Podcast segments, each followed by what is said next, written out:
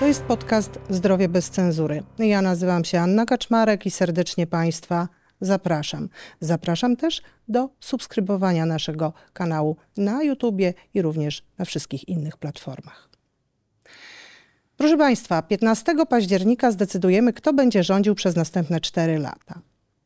A gdybyśmy mieli wybierać na podstawie propozycji partii dotyczących zdrowia, co proponują nam w tym temacie partie polityczne i dlaczego nikt nie zapowiada dużej reformy ochrony zdrowia?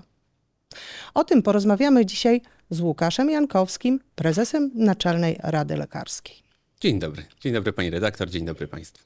Panie prezesie, no właśnie, nie znalazł pan pewnie, tak jak ja, zapowiedzi reformy ochrony zdrowia w tych wszystkich programach partyjnych. No, politycy myślę, że albo ukrywają swoją wizję naprawy ochrony zdrowia, albo po prostu jej nie mają. To już kolejne wybory, kiedy tak naprawdę jesteśmy raczeni obietnicami i taką, trzeba chyba powiedzieć wprost, kiełbasą wyborczą, czyli czymś, co ma rozbudzić wyobraźnię, jak posiłki w szpitalach, darmowe leki, jak leki za 5 zł, a nikt nie podjął się jeszcze zdefiniowania kluczowych reform w ochronie zdrowia, bo nie ukrywajmy, takie reformy w krótkiej perspektywie musiałyby być po prostu bolesne i naruszyć pewne grupy interesów po to, żeby ten system stworzyć, a nawet nie poukładać od nowa.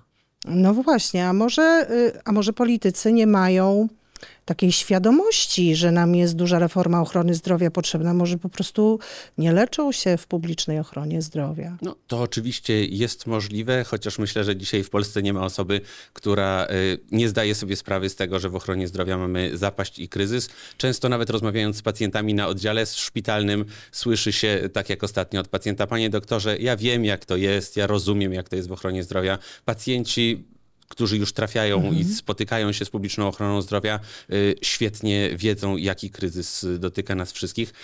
Można powiedzieć mądry Polak po szkodzie, czyli no, ci są bardziej doświadczeni tą traumą spotkania z ochroną zdrowia, którzy do niej trafiają. No, w tym momencie chyba politykom też należy życzyć zdrowia, żeby nie mieli okazji spotkać się z publiczną ochroną zdrowia. Sami pacjenci dzisiaj mówią, trzeba mieć dużo zdrowia, żeby chorować w Polsce i coś w tym jest. No dobrze, no ale... Z drugiej strony, tak sobie myślę, że dzisiaj największym problemem, jeśli chodzi o pacjentów, prawda, który dotyka pacjentów, to jest brak dostępu do tej ochrony zdrowia. To są te duże kolejki, to są tego typu historie, że no nie można badań zrobić wtedy, kiedy trzeba i tak dalej. I tu są pomysły polityków z różnych opcji. Tam większość opcji chyba zapowiada zwiększenie nakładów na ochronę zdrowia. No ale przecież NFZ ostatnio podał, że mu, przepraszam, ale zostały w budżecie pieniądze, więc... Rozpoczęliśmy licytację, znaczy politycy rozpoczęli na naszych oczach licytację, może 7, może 8, może 9. Nikt nie powiedział tyle, ile naprawdę potrzeba, bo co chcemy za te pieniądze kupić? Chcemy kupić zdrowie, ale co to znaczy? Ilu Polaków chcemy wyleczyć? Jakie choroby? Jakie mamy dane? Do czego chcemy się odwoływać? Gdzie są rejestry leczenia? Ile trwa to leczenie? Gdzie są lepsze ośrodki? Gdzie są gorsze? My nawet nie mamy takich danych. Nowoczesny menedżer powiedziałby, trudno zarządzać w systemie, w którym nawet nie mam realnych danych dotyczących czy to jakości, czy nawet potrzeb zdrowotnych. Nie mamy koszyka świadczeń tak naprawdę, można powiedzieć. W nim jest od zawsze wszystko i jest po prostu. A politycy, gdybyśmy ich zapytali, nie wiedzą nawet do końca, nie zgadzają się, ile dziś wydajemy na zdrowie. Partia rządząca powie już prawie 7%. Główny Urząd Statystyczny 4,91%, ale od razu w nawiasie znajdzie się informacja, że gdyby zastosować metodologię w odniesieniu do PKB sprzed 2 lat, to pewnie byłoby to więcej. Ktoś powie, gdyby zastosować metodologię odniesienia do PKB sprzed 5 lat, to mamy już nawet 10% publicznych nakładów na ochronę zdrowia. Czyli jest pewna magia nad danymi, którą uprawiają politycy, a my wszyscy patrzymy na te cyfry i tracimy do nich zaufanie. Sami politycy myślę, że również często przestają wierzyć w to, co mówią. Nie ma tego backgroundu, podstawy i stąd te propozycje, które ja odczytuję jako chcemy więcej pieniędzy na ochronę zdrowia, bo jest ona niedoinwestowana. To jest fakt, ale z drugiej strony te pieniądze są wydawane nieoptymalnie. Miliardy złotych zostały po raz kolejny w budżecie NFZ-u w tym roku i nie ma systemowego pomysłu, jak te pieniądze wydać. W sumie najdroższe jest szpitalnictwo, można tak to nazwać, tak? Bo tam mamy najdroższe procedury. I dzisiaj mamy na przykład takie sytuacje, uważam, patologiczne, gdzie żeby zrobić proste badanie przesiewowe, kładzie się pacjenta do szpitala na 3 dni. żeby zrobić prostą diagnostykę w kierunku choroby, pacjent potrafi leżeć 2 tygodnie w szpitalu. To jest marnowanie pieniędzy, marnowanie zasobów i zajmowanie zwyczajnie miejsca przez takiego pacjenta w szpitalu. Może my powinniśmy zastanowić się nad tym, jak walczyć z tego typu patologiami. No, to jest anachroniczne podejście do systemu ochrony zdrowia, któremu niestety hołdują również nasi politycy, czyli podstawą piramidy będzie szpitalnictwo. No właśnie. To miejsce, w którym my dostaniemy całą diagnostykę i leczenie. Tymczasem nowoczesne systemy mówią już zupełnie inaczej. Podstawą piramidy jest indywidualizowana opieka zdrowotna nad zdrowiem i chorobą, potem profilaktyka zdrowotna, potem dopiero POZ, AOS i na końcu jest szpital. Szpital, który powinien leczyć. Znaczy trudno sobie wyobrazić, my nawet próbowaliśmy z kolegami na oddziale wyobrazić sobie pacjenta, który musiałby być tylko diagnozowany w szpitalu, a który tej diagnostyki nie mógłby zrobić w warunkach ambulatoryjnych. No my nie znamy takiego przypadku. Gdyby szpital rzeczywiście leczył, a nie diagnozował, to wtedy mielibyśmy zmniejszone koszty. Z drugiej strony trudno dziwić się i pacjentom, i nam, lekarzom, że przyjmujemy pacjentów na diagnostykę, bo w systemie ten pacjent taką diagnostykę miałby na przykład przez 2 lata wykonaną, a kiedy położy się na oddział, ta diagnostyka zajmuje 3 czy 4 dni. Sami pacjenci, którzy utykają w kolejkach, idą na SOR i naprawdę trudno im się dziwić. Często pacjent po urazie nie dostaje się do ortopedy w ambulatorium, idzie na SOR i oczywiście to wywołuje emocje, bo to jest szpitalny oddział ratunkowy, tam trzeba ratować życie, ale cóż ten pacjent ma zrobić, skoro tak naprawdę nie ma systemu, a on jest pozostawiony sam sobie. Na tym cierpi pacjent, na tym cierpią również lekarze, cały personel. Wszyscy jesteśmy sfrustrowani. Tak, szpitalnictwo jako takie zadłuża się. No to ten system powoduje frustrację, a w zasadzie brak systemu, a to, że mamy taką tak zbudowaną piramidę i politycy myślą teraz nie o tym, jak zbudować nowy system, tylko jak tą piramidę utwardzić, no to jest realny problem. No właśnie. I teraz tak, dostać się do lekarza. Dosypali nam pieniędzy, powiedzmy politycy po wyborach. Czy to coś zmieni? Czy my potrzebujemy zupełnie innych rozwiązań? Wydaje mi się, że powinniśmy spojrzeć jeszcze raz na tą piramidę, którą zarysowaliśmy na początku.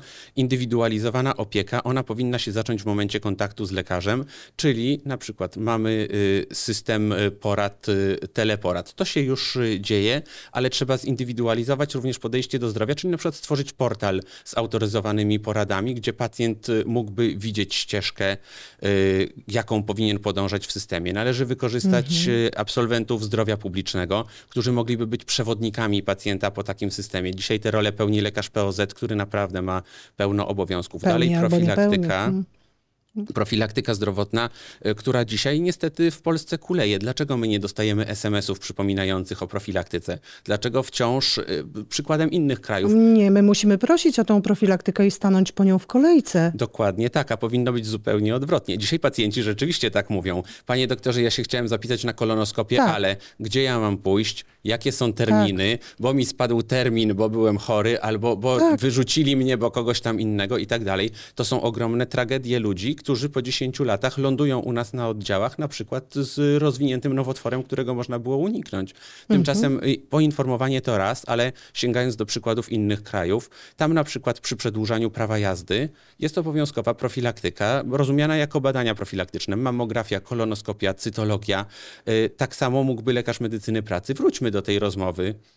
Przy przedłużaniu pozwolenia na pracę zadbać o nasze zdrowie w ten sposób, że skierować nas na profilaktykę. Warunkiem jest dostępność, żeby znowu nie kierował nas gdziekolwiek, tylko żeby wydzielić w strukturze taką ścieżkę pacjenta, którą on by w jednodniowym trybie przechodził po prostu profilaktycznie. Politycy tego nie zaproponują, bo rozlegną się głosy, dlaczego uzależniacie nasz dostęp do pracy od wykonania badań profilaktycznych. Tymczasem myślę, że tutaj powinien być konsensus społeczny, ale bez rozpoczęcia na ten temat rozmowy, odważnej rozmowy ponadpolitycznej, to się nie zadzieje. Potem mamy podstawową opiekę zdrowotną. Lekarz podstawowej opieki zdrowotnej, i tu trzeba pochwalić chyba rządzących, zaczyna koordynację i opiekę koordynowaną z opieką specjalistyczną. I oni, zresztą PiS chyba stawia dalej jak gdyby na tą opiekę koordynowaną w swoim programie i no, trzeba im powiedzieć, że to akurat nie jest zły pomysł. To Tylko prawda. To nigdy nie wyjdzie, jeżeli nie zbuduje się systemu, na przykład systemu, gdzie szpital wojewódzki miałby pod sobą szpitale powiatowe, zlinkowane ze sobą, połączone i jednocześnie lekarza POZ, który wiedziałby dokładnie i wysyłałby pacjenta pacjenta nie w świat, w system. Pan weźmie skierowanie, pani weźmie skierowanie i sobie pani znajdzie. Tylko gdyby była rzetelna ścieżka i pacjent trafia na przykład od lekarza POZ do innego specjalisty, ale wcześniej lekarz POZ ma możliwość połączenia się ze szpitalem wojewódzkim, bo na przykład raz w tygodniu jest konsylium i tam referuje. Słuchajcie, mam pacjenta takiego i takiego z obrzękiem stawów. I słyszy od lekarza reumatologa, może najpierw ortopeda, bo wygląda to raczej na zwyrodnienie. I ten pacjent, który przeszedłby ścieżkę, wchodzi do systemu, 6 miesięcy czeka na reumatologa, który widzi go i mówi, wie pan, to chyba jednak ortopeda i kolejne 6 miesięcy. Ten pacjent natychmiast mógłby trafić do specjalisty. Specjalista mówi, jest potrzebna diagnostyka, natychmiast na tą diagnostykę idzie i wiadomo już nawet, w którym szpitalu jest wydzielona komórka Centrum Kompetencji Jednodniowej, gdzie ten pacjent się kładzie i ma po prostu zrobione te badania. Jeżeli jest potrzebny specjalista wyższego stopnia referencyjności, to nie jest tak, że lekarz sięga po telefon i przez 2 godziny próbuje umówić przyjęcie tego pacjenta albo nawet konsultację, tylko wiadomo, że ten szpital powiatowy działa we współpracy z koordynującym szpitalem wojewódzkim. Pacjent tam trafia albo specjalista pakuje torbę i przyjeżdża do szpitala powiatowego. Dzisiaj są już początki takiego systemu, kilka szpitali działa w tym trybie, ale wciąż brakuje spójnej strategii, ale politycy nam tego nie zaproponują. Dlaczego? Bo część szpitali powiatowych trzeba byłoby przekształcić zgodnie z potrzebami zdrowotnymi, na przykład na oddziały opieki długoterminowej, zwiększyć liczbę łóżek na przykład internistycznych czy chirurgicznych kosztem innych oddziałów, być może dokonać restrukturyzacji takich szpitali. No, ale panie prezesie, umówmy się, jak mamy duży problem i mieszkamy w niedużym mieście, które ma szpital powiatowy, to my i tak nie możemy liczyć na tak zwaną medycynę powiatową. My i tak jedziemy do większego ośrodka, bo chcemy się ratować, chcemy skorzystać z tej wyższej jakości. Właśnie, jakość. Coś, czego też nie mierzymy w Polsce. I czego nie może nikt zrozumieć, że ja jako pacjent chcę pójść do dobrego lekarza, chcę pójść do dobrego szpitala. I chcę móc go wybrać, a nie tylko pójść do tego, który jest dostępny za pół roku, a nie za 2 lata. No i dzisiaj jakość mierzymy tak zwaną jakością szeptaną, czyli pani redaktor dzwoni do koleżanki, kolegi i mówi, słuchaj, z tym urazem to gdzie ja pójdę? A znam dobrego ortopedę, a może ten szpital to jest polecany.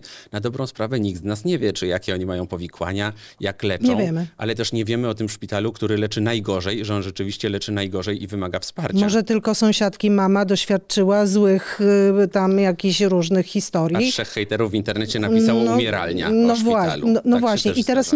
I teraz nie wiemy po prostu, gdzie my mamy iść. I czy rzeczywiście ten wywindowany na Instagramie doktor, który fajnie do nas mówi, czy on jest rzeczywiście dobry, czy tylko po prostu umie siebie zareklamować, a z drugiej strony nie wiemy, czy ten właśnie zhejtowany, może jednak warto do niego pójść, tak? I to są tego typu rzeczy. Nie mamy, państwo nam nie pokazuje żadnych statystyk, chociażby ze szpitali, tak? Ja już nie mówię, poszczególni lekarzy, może byłoby trudniej, tak? Ale chociażby, który szpital jest dobry. I dlatego szpitale i my sami jako lekarze nie uczymy się w tym sensie, że nie widzimy na przykład, że odstajemy w leczeniu danej choroby od naszych kolegów, bo wtedy trzeba by było mieć taką kulturę samodoskonalenia się. Tak. Czyli mamy szpital A, szpital B, szpital C, pacjent tego nie oceni, bo czasem chirurg, który przyjdzie w brudnym fartuchu i jest niemiły, ma złote ręce i operuje tak, że nie ma żadnych powikłań, a czasem grzeczny i miły doktor po prostu ma powikłań. Nie ma takich umiejętności. Tak, tysiące. Pacjent nie jest w stanie tego ocenić, a powinien móc to ocenić, ale przede wszystkim system i płatnik. Płatnik dzisiaj naszymi pieniędzmi płaci i de facto nie wie nawet, za co płaci, a powinien tym najlepszym dosypać pieniędzy, żeby oni mieli więcej czasu na to, żeby uczyć tych najgorszych. Będziesz w szpitalu powiatowym takim i takim, leczycie źle, ale w szpitalu powiatowym obok, to zobaczcie, tutaj leczą super, wyślijcie 2-3 doktorów, podpatrzcie, co oni robią. I w tej chwili patrzymy za 6 miesięcy, o, poprawiliście się, świetnie, no to teraz wy jesteście kimś, wy możecie uczyć kolejnych i wszyscy się uczymy. Dlaczego ten system nie działa? Bo w prokuraturach mamy komórki do spraw błędów medycznych, bo za chwilę lekarze, czyli my boimy się, że jeżeli byśmy wylądowali na końcu, to prokurator się zainteresuje, to zrobi się znowu kultura karania, a to zupełnie nie o to chodzi.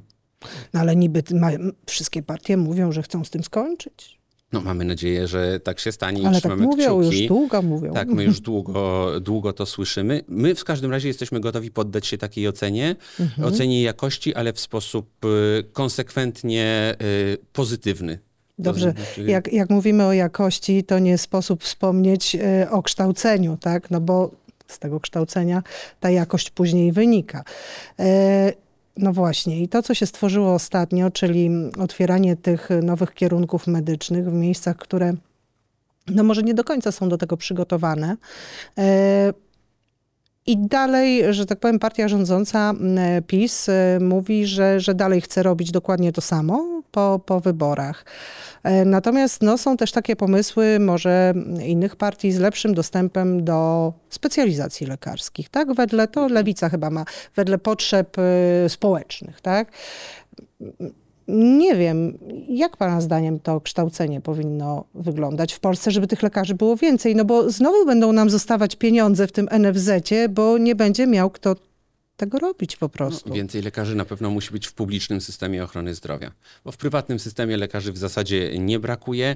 Nie jest też prawdą, że emigracja lekarzy zatrzymała się i że lekarze wracają do kraju, jak słyszeliśmy z ust pana premiera. My nie mamy takich obserwacji. Potrzebujemy więcej lekarzy w publicznym systemie ochrony zdrowia, ale znowu, czy to oznacza, że potrzebujemy rzeczywiście ilościowo więcej? Mamy dane GUS-u z tego roku, że liczba lekarzy poprawiła się, że jest nawet 3,5 lekarza na 1000 mieszkańców, czyli doszusowaliśmy już mniej więcej do średniej unijnej. No i teraz pytanie, co ten lekarz miałby robić? Bo potrzebujemy na pewno więcej lekarzy, jeżeli oni 80% czasu spędzają na pisaniu papierów i dokumentacji, a mniej lekarzy, jeżeli pomaga im personel pomocniczy, jeżeli są asystentki lekarza, asystenci pacjenta, asystenci zdrowienia, o których moglibyśmy rozmawiać. Czyli znowu obciążenie pracą nie jest równe. Bardzo dobrze pokazały to limity zatrudnienia pielęgniarek, które usztywniły w pewnym sensie system, mówiąc, trzeba zatrudnić tyle i tyle pielęgniarek na tyle łóżek szpitalnych. Dyrektorzy zaczęli albo zamykać łóżka, żeby liczba pielęgniarek się zgadzała, no tak. Albo zaczęli, no różne były możliwości tego, żeby wykazać, że pielęgniarek jest wystarczająco. Tymczasem dziś zaczynają pojawiać się głosy, że może da się, zamiast dotrudniać pielęgniarek, których nie ma, da się dotrudnić pomocników, asystentów, tak. Osoby, które pomagają na oddziałach, opiekunów medycznych i to pomoże tym pielęgniarkom, które są, skupić się na ich rzeczywistej pracy. I tutaj u nas lekarzy jest dokładnie to samo. Dzisiaj liczba lekarzy na 1000 mieszkańców jest bliska średniej unijnej. Unijny lekarz średni pracuje nieco inaczej niż my, bo nie tonie tak w papierach, jest wspierany różnymi narzędziami teleinformatycznymi. W związku z tym jest bardzo wiele do zrobienia. Ci absolwenci tych prawie szkół, którzy teraz za kilka lat będą kończyli, oni nie wejdą do takiego publicznego systemu ochrony zdrowia, jak jest teraz, tylko moim zdaniem albo wybiorą system prywatny, albo wyjadą z kraju, jeżeli będą mogli to zrobić i ktoś dojdzie do wniosku, że te szkoły spełniają dyrektywę Unii Europejskiej, a są co do tego wątpliwości. My namawiamy młodych adeptów, żeby raczej wybierali te uczelnie, które gwarantują jakość kształcenia. Widać, że my odgórnie niewiele jesteśmy w stanie zrobić oprócz alarmowania, krzyczenia o tym, że jeżeli uczelnia ogranicza nabór do 50 osób, bo tyle mieści się do autobusu, który ma przewieźć studentów 250 km dalej do prosektorium, to jest i z powrotem, to jest coś nie tak. Natomiast pacjenci powinni krzyczeć o tym, sami studenci, no a te doniesienia, o których słyszeliśmy, że młody przyszły lekarz ma przynieść zaświadczenie od proboszcza po to, żeby móc dostać się na wydział lekarski, to jest po prostu groteska. No jest to groteska, na te prosektoria, do których się dojeżdża, no to chyba też, no nie wyobrażam sobie nauki takiego zawodu po prostu w miejscu, które zupełnie nie ma do tego zaplecza, tak? A to zdaje się chyba tak wygląda, tak? Potem słyszymy 1000 fake newsów, idziemy do naszego lekarza i żądamy, żeby on odróżnił naukę od pseudonauki. Wyobraźmy sobie, że ten lekarz jest wyszkolony w miejscu, gdzie nawet nie ma prosektorium, nie ma zaplecza klinicznego, uczył się wszystkiego z prezentacji w PowerPoincie. Nie miał szans dotknąć nawet prawdziwego procesu naukowego, tego jak robi się badania kliniczne, jak on dziś ma odróżnić to, co jest prawdziwe od tego, co jest pseudonauką. I potem mamy do czynienia z powtarzanymi fake newsami, a my jako lekarze powinniśmy temu stawiać zdecydowaną tamę. Nie będziemy mogli, jeżeli nie będziemy do tego wykształceni.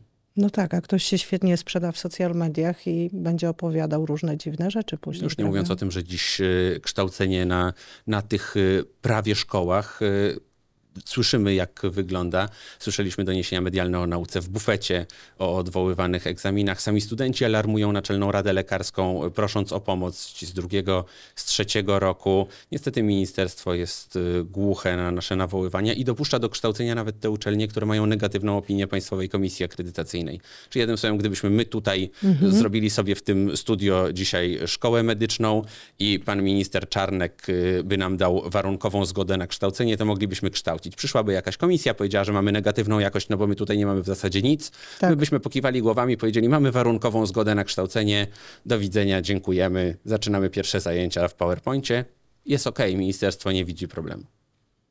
To jest naprawdę bardzo smutna konstatacja. To jest straszne, moment, to jest niebezpieczne. W którym zrezygnowaliśmy z oceny Państwowej Komisji Akredytacyjnej de facto i obniżono jakość kształcenia, to jest moment, który jest niebezpieczny dla pacjentów. Ale partia rządząca idzie tą drogą, tak my przynajmniej rozumiemy te zmiany, próbując skracać studia medyczne, mówiąc o likwidacji stażu i wprowadzając umiejętności. Czyli rozumiem, że lekarzy ma być dużo, ci lekarze nie muszą być dobrze wykształceni, bo i tak na specjalizację to się pewnie nie dostaną, bo nie będzie tyle ani miejsc, ani osób, które będą szkoliły. W związku z tym po tych 5 latach bez stażu najlepiej, żeby nabyły umiejętność na przykład USG, no i na tym się skupiły. Czyli taka tak naprawdę felczeryzacja medycyny, a my to nazywamy programem Znachor Plus. Nigdzie w Unii Europejskiej tak to się nie odbywa.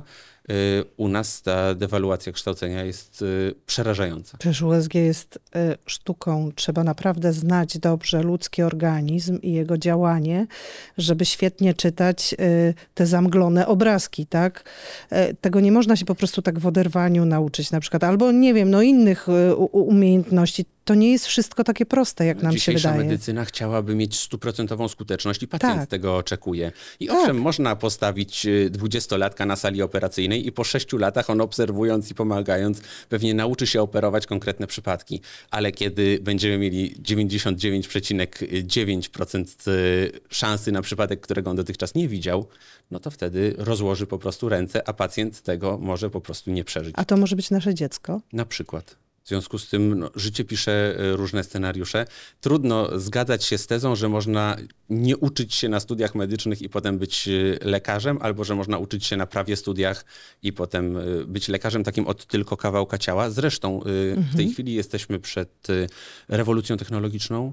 Sztuczna inteligencja wchodzi z buciorami do medycyny i to od nas, lekarzy, będzie wymagany krytycyzm i szersze spojrzenie. Ta medycyna, kiedy był specjalista od, jak żartujemy, małego palca lewej stopy, ona się kończy, kiedy wchodzi sztuczna inteligencja. Teraz my musimy krytycznie patrzeć, co maszyna nam podpowiada, a do tego potrzebny jest szeroki, holistyczny obraz. To w ogóle wymaga przebudowania systemu kształcenia, a nie kształcenia takiego po prostu jak produkcja lekarzy pod centymetr, byleby tam ktoś skończył i tyle. No właśnie. No dobrze, panie prezesie, w ostatnich latach sporo się działo, jeśli chodzi o zdrowie kobiet. Tylko bym powiedziała, że się działo, niedobrze się działo. Bo ta zaostrzona ustawa aborcyjna, tak, te wszystkie historie spowodowały, że my kobiety poczułyśmy się trochę słabo zaopiekowane, bo jak pan na pewno pamięta te różne implikacje, które z tego wynikały i nie wiem, przy problemach z ciążą, przy tym, kiedy trzeba było ciążę zakończyć z powodów medycznych tak naprawdę, no czasami kończyło się to tragedią. I teraz no, część polityków, tam Koalicja Obywatelska proponuje tą aborcję do 12 tygodnia. No wiadomo, PiS wiadomo jakie ma na ten temat zdanie. Znowu Konfederacja chce jeszcze zaostrzenia bardziej, bo chce nawet, żebyśmy rodziły dzieci z gwałtów. Natomiast, a znowu Trzecia Droga chce, zdaje się, powrotu do tak zwanego kompromisu aborcyjnego, który był wcześniej. Światopogląd i polityka wpychają się z buciorami do systemu ochrony zdrowia. Dokładnie, tylko jak to wszystko na was działa? Ja czasami się zastanawiam, środowisko ginekologów w Polsce to bardzo trudne środowisko, które ma bardzo pod górkę, są specyficznymi lekarzami. Mają rzeczywiście bardzo trudne warunki pracy. Tak. Bo do nich ta polityka i światopogląd wchodzi bardzo mocno, prawda? Jak wy patrzycie na to wszystko waszymi lekarskimi oczami, gdzie wy patrzycie przez pryzmat medycyny? Jak pan myśli, co by było tak zupełnie bez jakichś takich poglądów, czy to politycznych, czy nie wiem... Jak do tego podejść? My patrzymy na tą sytuację i widzimy absolutną kapitulację płatnika. Ja porównuję tą sytuację do sytuacji, kiedy ja przychodzę na oddział z zawałem i słyszę, że co prawda to jest kardiologia, ale akurat zawałów tutaj się nie leczy, no bo akurat jeden lekarz to nie chce leczyć zawałów, drugi nie umie, a trzeci właśnie wyjechał, więc co prawda jest tutaj taka nazwa kardiologia, ale jakby pan przyszedł z migotaniem przedsionków, to jest okej, z zawałem to proszę sobie pójść, albo najlepiej to pana położymy i niech pan sobie leży. Czy jesteśmy w stanie stolerować taką sytuację? Może no to nie jest trochę przejaskrawione, ale jak zachowałby się fundusz w tej sytuacji? Rzecznik Praw Pacjenta odebrałby po prostu kontraktowanie takiemu oddziałowi, mówiąc, to jest, przepraszam, ale to są wygłupy, a nie kardiologia. I teraz my za bardzo skupiliśmy się na konkretnych lekarzach, którzy powinni leczyć zgodnie z aktualną wiedzą medyczną i własnym sumieniem, ale kiedy ja zdawałem, przychodzę na kardiologię, to naprawdę jako pacjent mnie nie obchodzi, czy ten doktor ma lepszy dzień, czy gorszy, czy on nie lubi, czy ja mu się nie podobam, albo nie wiem, zasłania się to, że to jest niezgodne z jego przekonaniami, tylko ja chcę mieć wyleczony zawał. I dokładnie tak samo jest w przypadku kobiet. Jeżeli są wskazania medyczne do wykonania procedury, kobieta trafia na oddział wielospecjalistyczny, który dostaje pieniądze w kontrakcie za wykonanie danej procedury, to tą procedurę musi wykonać i koniec, kropka. Patrzymy na naszych zachodnich sąsiadów, gdzie kobieta dostaje nawet ulotki, które są przygotowane. Mówimy na przykład o przedwczesnym odejściu wód płodowych, gdzie kobieta dostaje ulotkę, w której jest napisane, jest to ten i ten tydzień, ryzyko dla pani jest takie, ryzyko dla płodu, szanse, jest wszystko wyjaśnione, ona to omawia ze swoim lekarzem. Decydują względy medyczne, kobieta podejmuje decyzję. Jest to sposób cywilizowany. My doprowadziliśmy do sytuacji, w której słyszymy o tym, że są oddziały kardiologii, nie leczące zawałów, a w tym momencie ginekologii, które nie wykonują procedur, które są zakontraktowane. Ja jestem zdecydowanym zwolennikiem tego, żebyśmy absolutnie przecięli tą sytuację, czyli żeby fundusz wszczynał kontrolę i widać czarno na białym, gdzie jakie procedury są wykonywane. Jeżeli jakiś szpital nie wykonuje procedury, którą ma zakontraktowaną, powinien stracić ten kontrakt i tyle. To nie wprowadzałoby w błąd pacjentek, nawet gdybyśmy mieli 6 czy 7 ośrodków, które daną procedurę wykonują. Lekarze wiedziałyby, gdzie jechać. Wiedziałyby kobiety, gdzie jechać, a lekarze, gdzie przesyłać pacjentów. Ja wciąż uważam, i to jest zdanie samorządu, że to nie ma wiele wspólnego z klauzulą sumienia. Dużo o tym słyszeliśmy od polityków. Tymczasem klauzula sumienia nie obowiązuje, kiedy zagrożone jest zdrowie i życie pacjenta. W związku z tym tutaj to w ogóle nie jest ten przypadek i próba zogniskowania na szeregowych lekarzach się nie powiedzie. Oczywiście lekarz, który wybiera ginekologię, dzisiaj musi sobie zdawać sprawę i myślę, że po tych wydarzeniach zdaje sobie sprawę, że może mu przyjść również wykonywać zabiegi terminacji ciąży, które są elementem wykonywania tej specjalizacji. Natomiast ja tutaj nie widzę światopoglądu i polityki, widzę medycynę, wskazania medyczne, i widzę płatnika, który powinien zapewnić, żeby te wskazania były wykonywane. No ja sobie nie wyobrażam, że potrzebuję wykonać sobie gastroskopię i kładę się na kolejne 3 oddziały, a tam mnie trzymają po tygodniu i mówią, że może będzie gastroskopista, a może jeszcze nie, a może jest takie ryzyko. To jest absurdalna groteska, na którą się wszyscy zgodziliśmy, niestety. Dobrze, że dzisiaj się o tym mówi. Akurat jest to tragedią, że zaczyna się o tym mówić po tym, kiedy dzieje się źle, kiedy mamy po prostu zgony pacjentek w tym momencie. Dlatego zacząłem od tego, że to jest kapitulacja płatnika i de facto kapitulacja systemu. Ten system nie potrafi zapewnić świadczeń medycznych, za które wszyscy płacimy i to jest chyba też tak naprawdę powrót do naszej rozmowy, od czego politycy muszą zacząć, od stworzenia systemu, za który płacimy wszyscy w naszych składkach. No właśnie, tak jeszcze dodając z tymi kobietami, trochę mnie rozbawiło, jak przeczytałam, że politycy myślą o tym, żebyśmy miały dostęp do znieczulenia przy porodzie za darmo. Przecież my to mamy. W tej chwili jest. Tylko nie mamy anestezjologów, którzy to robią. Dokładnie tak, więc jest to znowu polityka dobrych posiłków w szpitalach, czy leków za darmo, albo zaklinanie rzeczywistości, że będzie dużo pieniędzy na zdrowie, kiedy my dojdziemy do władzy. Puste obietnice, powtarzanie tego, co już było. Z drugiej strony dobrze, że politycy w ogóle zerkają na ten temat opieki okołoporodowej nad kobietą, a potem nad noworodkiem, bo tutaj jest jeszcze naprawdę dużo do zrobienia. Zorientowali się, że ponad 50% wyborców to są kobiety jednak. Myślę, że to przez to tylko. Jasne, że politycy patrzą nad swoim interesem i interesem politycznym, ale tutaj jeżeli by się bardziej na tym skupili i nawet po wyborach szybko wszczęli kontrolę, wytypowali 7-8 ośrodków, które świadczą pełnię świadczeń ginekologicznych, to skończyłyby się rozmowy o tym i zapobiegliby kolejnym tragediom. A to jest chyba w tej chwili najważniejsze. Dokładnie. Jeszcze na koniec, panie prezesie, jest jedna partia, która odstaje z pomysłami. Ma takie zupełnie inne pomysły. To jest Konfederacja. To jest ten już omówiony przez wszystkich bon zdrowotny. Czy to jest propozycja... Dla kogo to jest propozycja tak naprawdę? Ja staram się szukać zawsze pozytywów i jest pewien pozytyw tej propozycji, czyli że pieniądze powinny iść za pacjentem. Bo dzisiaj często szpital traktuje pacjenta jako koszt, a będzie długo leżał, a NFZ nam nie zapłaci. Tymczasem tutaj jest jakiś ruch, żeby to pieniądze szły za pacjentem i chyba tutaj plusy tej propozycji się kończą. To znaczy i kwota zaproponowana i system dystrybucji jest bardzo powierzchownym, staram się powiedzieć dyplomatycznie, bardzo powierzchownym podejściem do tematu. Ale gdyby ten pomysł trochę zmienić i zacząć jak z bonem turystycznym, czyli spróbować rozdać pacjentom pieniądze na zdrowie i powiedzieć pacjencie, masz ten 1000, 2000 zł, skorzystaj w ciągu roku na zdrowie. Wtedy wiedzielibyśmy dokładnie, mieli więcej danych, gdzie brakuje świadczeń na NFZ, gdzie pacjenci jednak idą prywatnie, jaka jest dystrybucja tych środków i z tymi danymi. Na przykład, tak, część środków przeznaczonych na zdrowie dać pacjentowi, żeby sam jak gdyby, prawda, z tym bonem pochodził i wtedy to nam da pewien obraz. To prawda, że... Będziemy mieli, a mamy przecież infrastrukturę jak przy bonie turystycznym. Będziemy wiedzieć przynajmniej, gdzie są braki, gdzie są niedomogi, gdzie pacjent na przykład jedzie, to wszystko doskonale widać. Pacjent z małej miejscowości, żeby zobaczyć na przykład kardiologa czy endokrynologa, gdzie on się przemieszcza, jakie są potrzeby zdrowotne.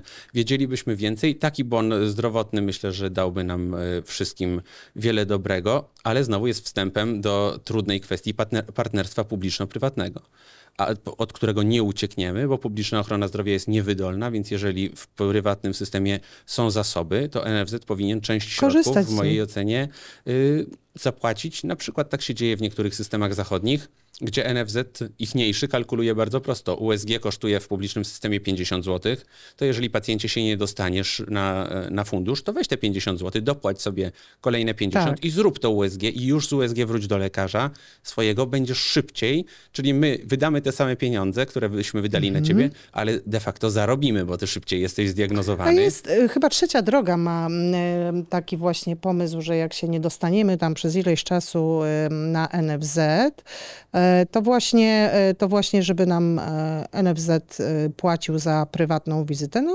powiem, że to może nie jest złe, tak? Tylko pytanie brzmi, czy fundusz wytrzyma, jeżeli miałby płacić w całości za prywatną wizytę i czy to nie spowoduje, że prywatne wizyty nagle na naszych oczach zdrożeją, bo będzie wiadomo, że są współfinansowane przez fundusz. Może tak być, a poza tym lekarze znowu jeszcze nam odpłyną do prywatnego systemu. Może tak być, to prawda. Dlatego te systemy, o których mówię, raczej stawiają na dopłatę. W tej wysokości, która jest, a nie w pełną opłatę u specjalisty. Pomysł jest do zastanowienia, ale na pewno trzeba szukać tej dostępności wszędzie, gdzie się da, żeby pacjenci nie utykali w kolejkach.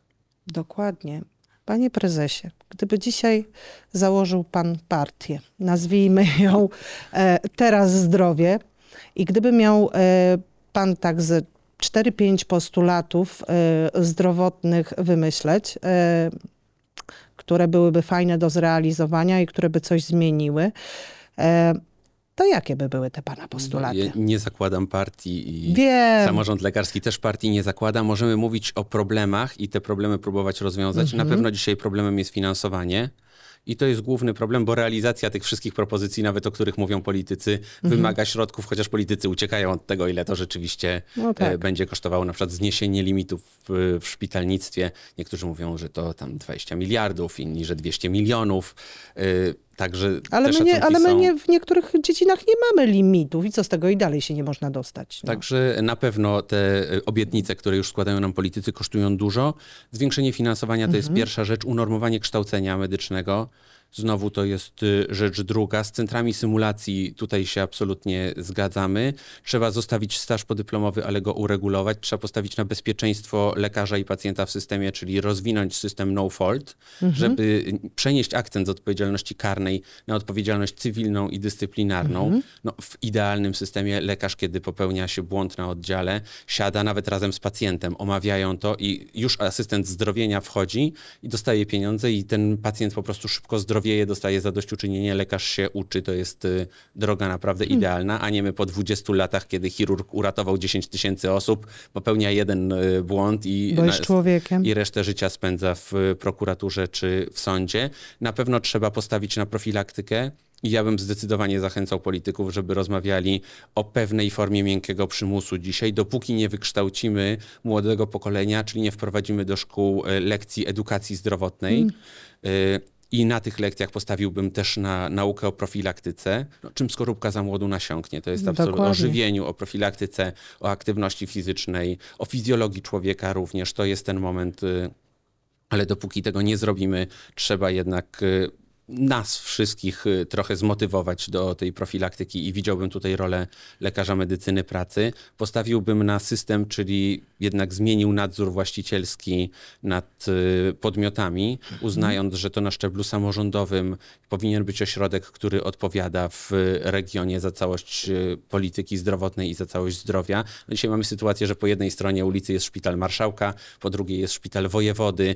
Tam się kumulują koszty, nikt tego nie kontroluje. Te szpitale to powinny rywalizować, ale głównie rywalizują nie o efekt zdrowotny, tylko o kadrę, czyli podkupują sobie lekarzy czy pielęgniarki. Gdyby był jeden organ, który nawet, niech to będzie nawet konsyliacyjna rada złożona z przedstawicieli wojewody, marszałka, ale ktoś, kto zarządza całością, to byłoby na pewno lepiej. No cóż, rozgadałem się, ale tych naprawdę jest sporo pomysłów i na to trzeba wpleść nowoczesne technologie, czyli jak mamy już system konsylia lekarskie POZ-u z AOS-em i POZ-u ze szpitalem, szybki przepływ informacji, to mogłoby zadziałać. Partnerstwo publiczno-prywatne, tak jak rozmawialiśmy przed chwilą, czyli ten system dopłat. No i wtedy moglibyśmy stworzyć jakiś system i obserwować, co się dalej w tym systemie będzie działo. Dzisiaj niestety systemu nie mamy. Panie prezesie, tak pana słucham i może pan jednak się zastanowi nad założeniem tej zdrowotnej partii. Proszę mi nie życzyć tego. Nie życzę panu, ale tak sobie myślę, jak pana słucham, że może by się przydało czasami. Ja myślę, że politycy, niektórzy, z którymi rozmawiam, mają świadomość problemów. Zresztą raport NIK-u nie pozostawia wątpliwości, choć dzisiaj raport NIK-u jest też kwestionowany z różnych względów. Bo to polityczne różne historie. Dożyliśmy czasów, gdzie nawet GUS podaje nakłady na ochronę zdrowia i to też jest kwestionowane. Natomiast zdają sobie sprawę, mówią zawsze, że to jest problemem polityka i poparcie polityczne. Na pewno minister zdrowia powinien być w randze wicepremiera. Na pewno powinniśmy myśleć o Ministerstwie Zdrowia i Polityki Społecznej być może razem, bo dzisiaj nie wydajemy na profilaktykę, tylko wydajemy na zasiłki, a może te pieniądze moglibyśmy wydawać na profilaktykę. Tam jest mnóstwo, myślę, utopionych pieniędzy, przez to, że nie ma współpracy pomiędzy tymi resortami. A to da się bardzo szybko zrobić w zasadzie jedną decyzją polityczną. Tej decyzji na razie brakuje, no ale życzę politykom, żeby znaleźli w sobie siłę i odwagę po wyborach, żeby te reformy przeprowadzić. Żeby jednak coś zrobić, mówiłem szybko i długo o tych moim zdaniem potrzebnych reformach. One nie byłyby bezbolesne, to trzeba zdać sobie sprawę. Wielu interesariuszy, wiele organów, które dzisiaj prowadzą szpitale czy przychodnie, no musiałoby się zmierzyć z nową rzeczywistością, ale od tego nie uciekniemy. Zresztą rewolucja w ochronie zdrowia się dokona na naszych oczach ze względu na postęp technologiczny i od tego też nie uciekniemy. Wymuszą to sami pacjenci i to, mam nadzieję, dobrze. Tak, bo to ma być system dla nas, dla pacjentów. Właściwie dla nas wszystkich, bo pan też jest, jest pacjentem od czasu do czasu pewnie. Tak jest. I moje dzieci są pacjentami. Ja pacjentem, więc to jest dla nas wszystkich i nas wszystkich jednak dotyczy. Dlatego, proszę państwa, wybierzmy dobrze. Spójrzmy też na to, co partie proponują, jeśli chodzi o zdrowie. Dziękuję pięknie. Dziękuję bardzo.